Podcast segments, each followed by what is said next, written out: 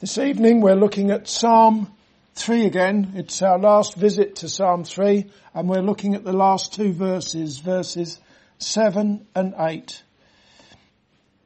So far in this psalm we've seen King David fleeing from his son Absalom who stole the hearts of the people and then he stole his father's kingdom from him.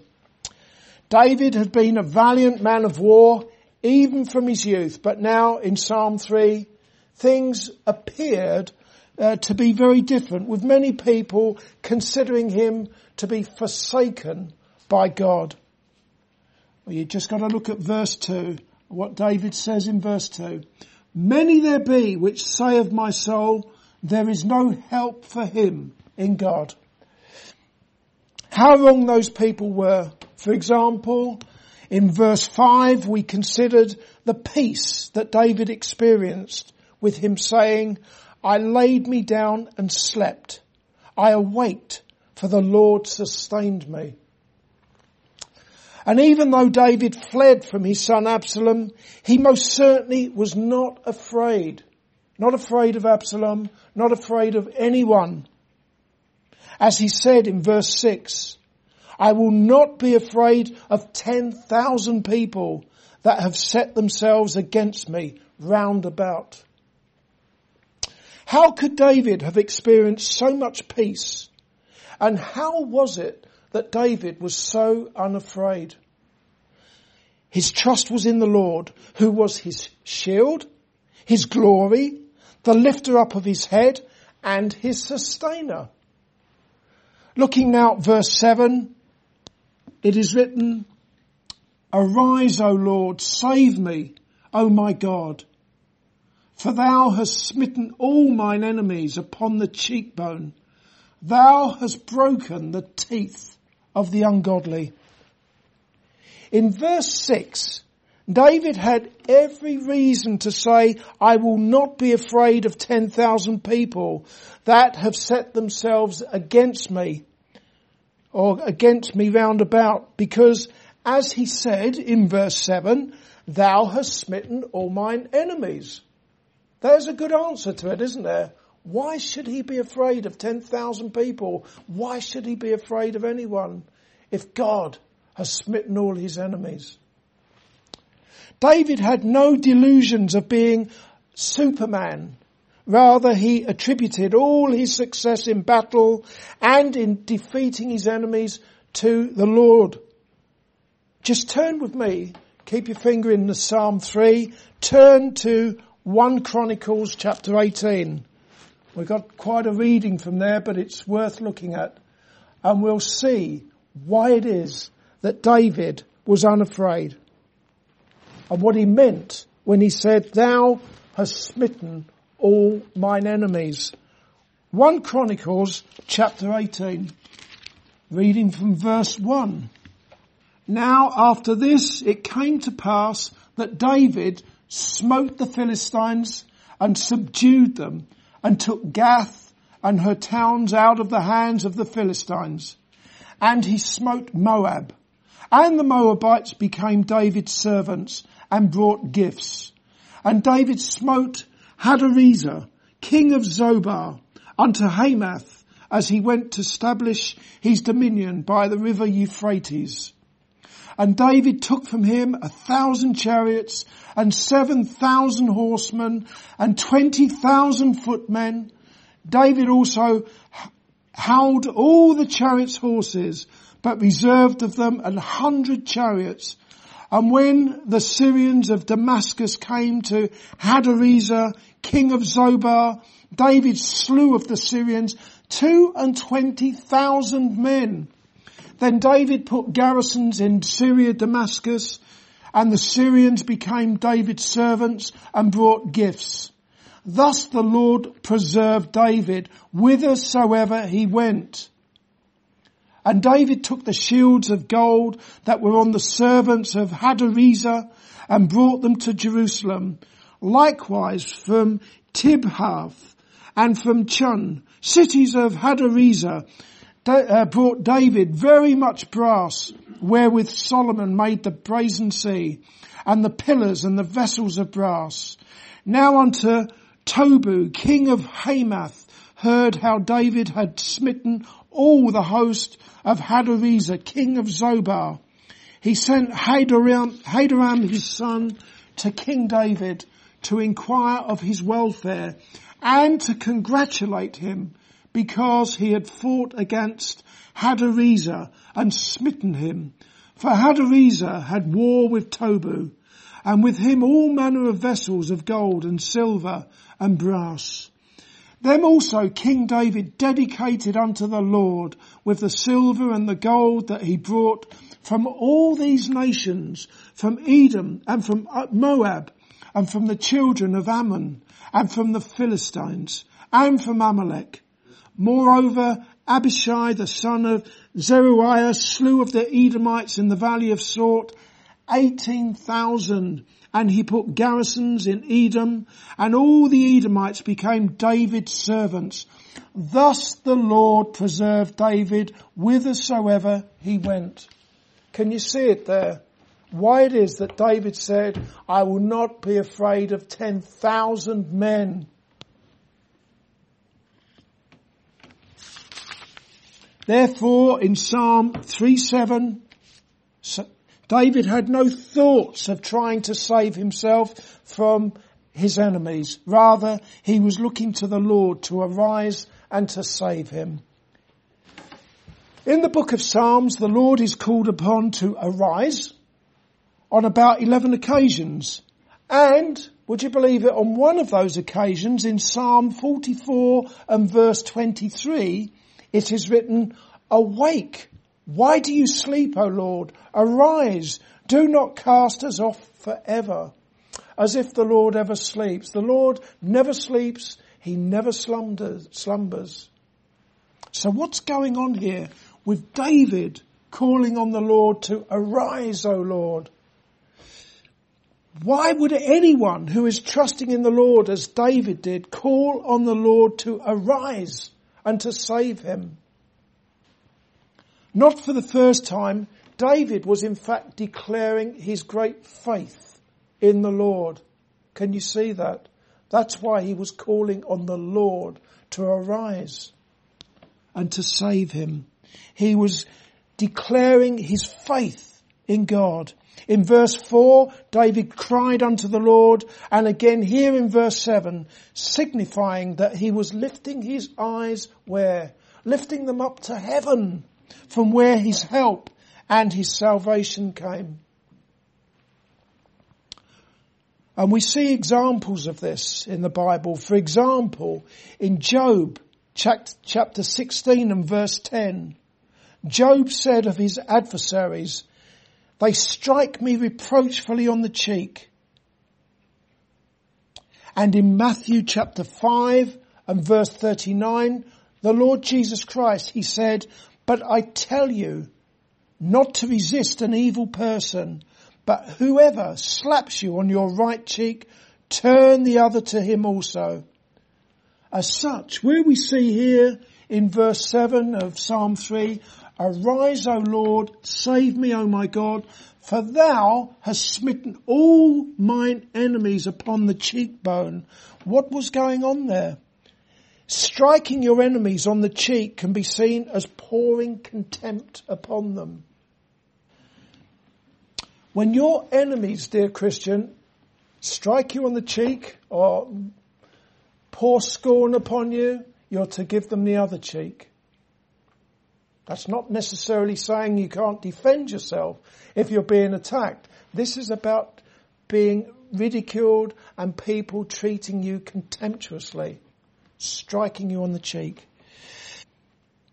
And as we, as we see in Job chapter 16 and verse 10, Job said of his adversaries, his enemies, they strike me reproachfully on the cheek.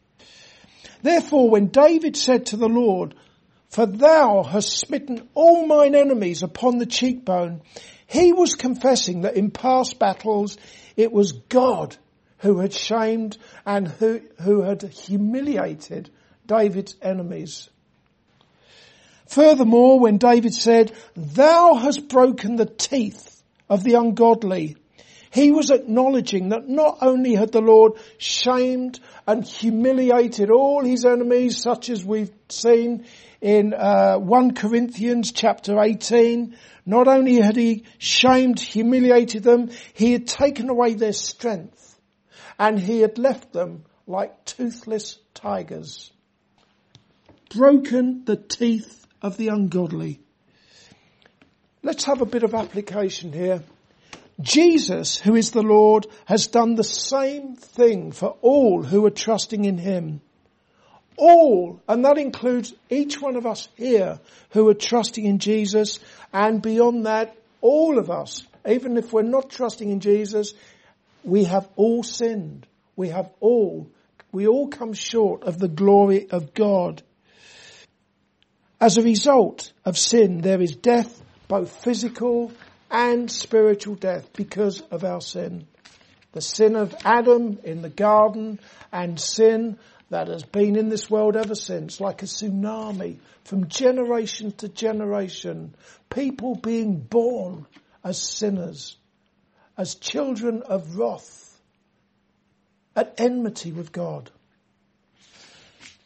However, the good news is that by his own death at the cross, and by his resurrection, the Lord Jesus Christ, he has bruised the devil's head and he has destroyed the devil's power of death for all who are trusting in him.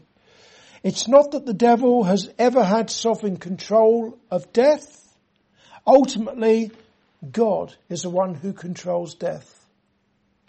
We don't give the devil the glory or the credit for anything. Nevertheless, it is through the devil's deceit that sin and death came to Adam and then to all of us. The devil is still busy in the world. We all know that, don't we? We were considering that this morning. How people, all of us, we lie, we lie, we lie. If we're good at something, it's lying.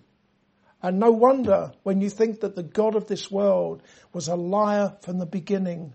He is the father of lies. And the devil is still busy in this world, walking around like a roaring lion, seeking whom he may devour. And death is most certainly not yet destroyed. Nevertheless, those who belong to Jesus have had all their sins laid upon Jesus, and they have no need to fear death, because he has died in their place for their sins and he has given them everlasting life. They have everlasting life in the risen Saviour. Praise God for that. Oh yes, the devil's head has been well and truly bruised by the Lord, and his teeth has been well and truly broken when it comes to inflicting mortal wounds on the redeemed of the Lord. The devil walks around this world like a roaring lion seeking whom he may devour. But you who belong to Jesus, you remember that he, although he's a lion walking around this world, he is toothless. The Lord Jesus Christ has bruised his head and broken his teeth. And you look unto Jesus and you look to him who secured the victory by his own death at the cross he has destroyed the one who had the power of death. That is the devil. Let's have a look at verse 8. Salvation belongeth unto the Lord. Thy blessing is upon thy people. In verse 7, David said, Arise, O Lord, and save me. And when you consider his situation, it's reasonable to, to, to say that the salvation he was looking for at that particular time was salvation from his enemies, those who were coming after him. Salvation from earthly enemies. However, in light of many other Bible verses that speak of salvation, we can legitimately apply this to salvation from sin.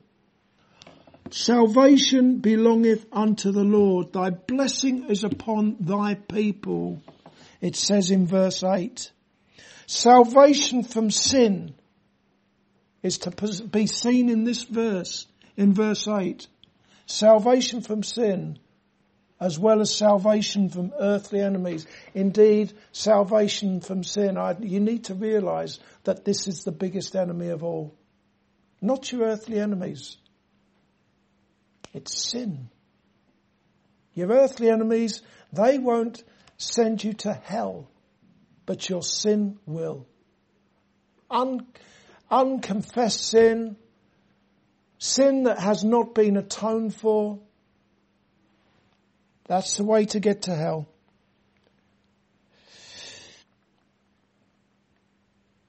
Looking at verse 8, it is only when people are trusting in Jesus for their salvation that they become the Lord's people. Look at it again. Salvation belongeth unto the Lord. Thy blessing is upon thy people. Thy people. They are the ones who receive salvation, forgiveness of sins, salvation through faith in the Lord Jesus Christ.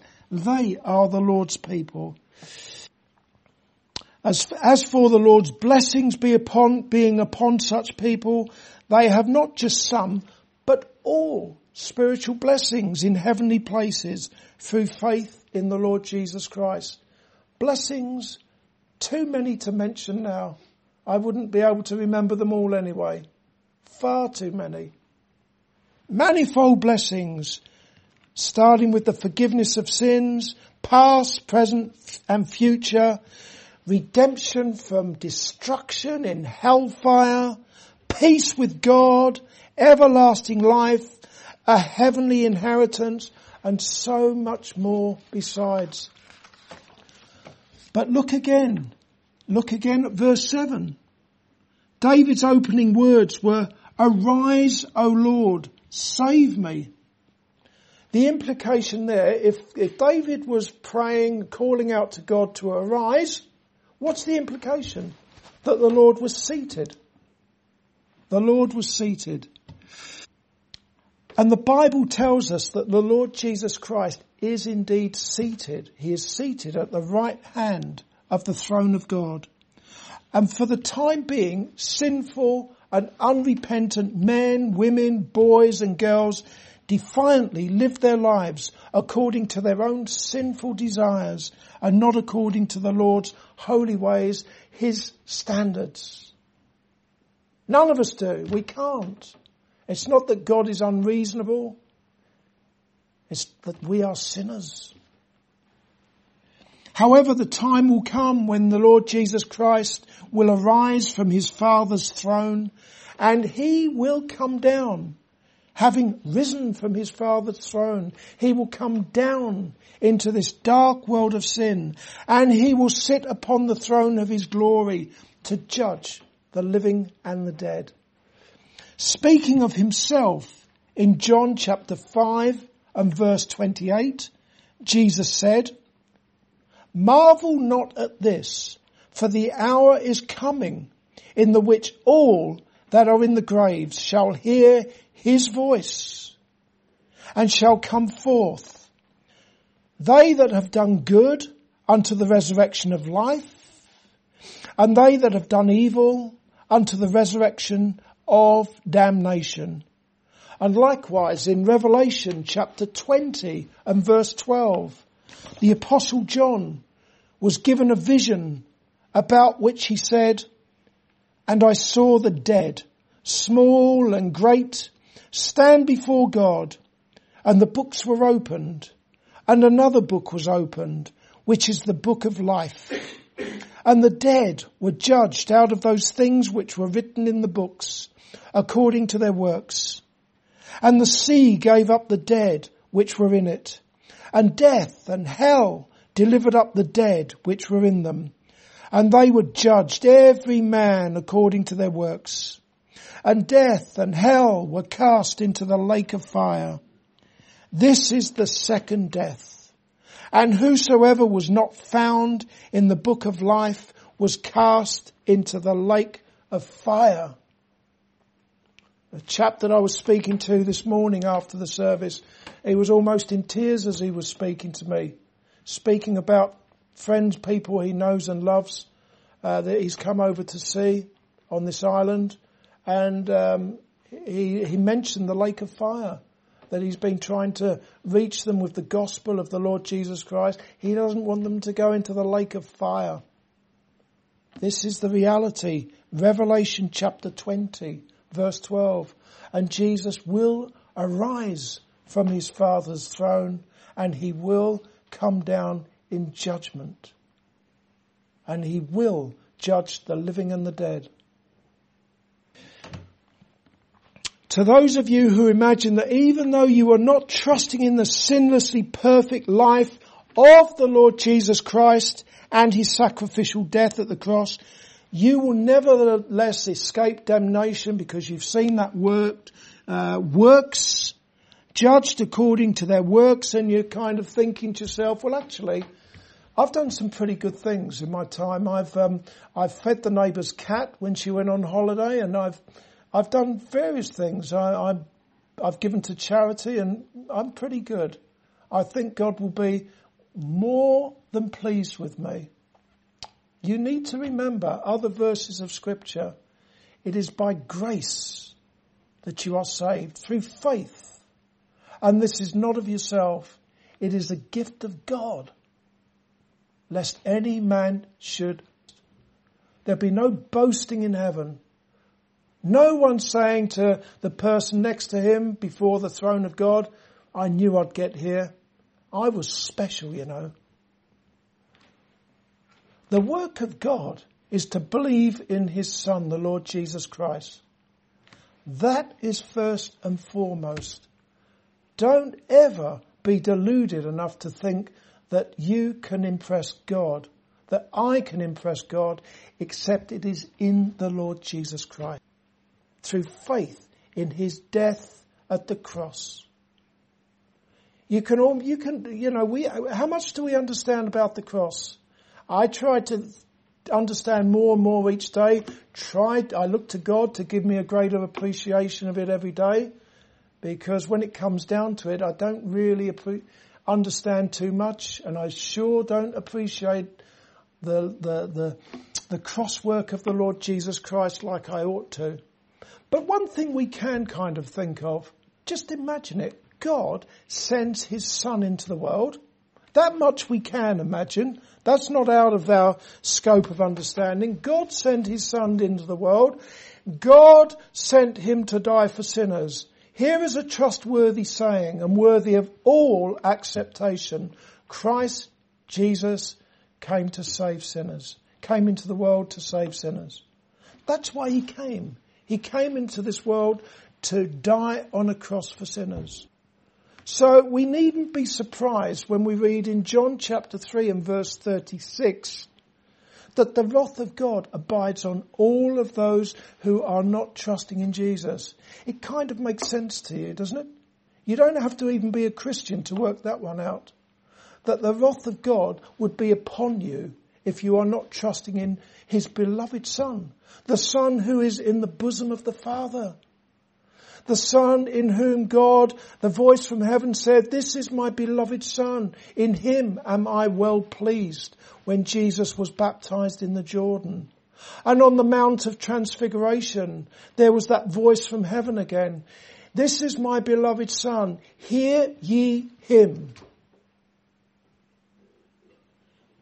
And the greatest obedience of all of the Lord Jesus Christ was when he was hanging upon that cross, bearing away sin. And for anyone to imagine for one second that their good works or what they see as their good works will get them into heaven and they haven't trusted in Jesus, you know, you really need to wake up and get real. The Bible talks about judgment. The Bible talks about Jesus rising up, coming into this world again, not as a sacrificial lamb, but as the judge. The, uh, God has committed all judgment to the Son. And people will be cast into the lake of fire, those who have not trusted in Him for their acceptance before God having acknowledged their sins. So, That's the reality. Take very seriously the fact that the Lord will one day arise and visit in wrath and in judgment. About 2,000 years ago, the Son of God arose from his heavenly throne. He came down into the world and he dwelt amongst men. He has brought salvation to a countless number of helpless and hopeless sinners like you and like me. And even now, he still forgives all repentant sinners who trust in him for the forgiveness of their sins. It's trust it's as simple as that. There was a man in the Old Testament. He wanted, he, uh, uh, uh, he was the commander of the Syrian army. He came into Israel because he'd heard that he could be healed of his leprosy. He had leprosy, although he was an important person, he had leprosy. Go to Israel, his little Hebrew maid told him, and uh, you will be, there's someone there who will heal you. The prophet will heal you. He couldn't believe it when the prophet said to him, immerse yourself in the river Jordan. What? Is that all? Immerse myself in that filthy river? And he was most indignant at first.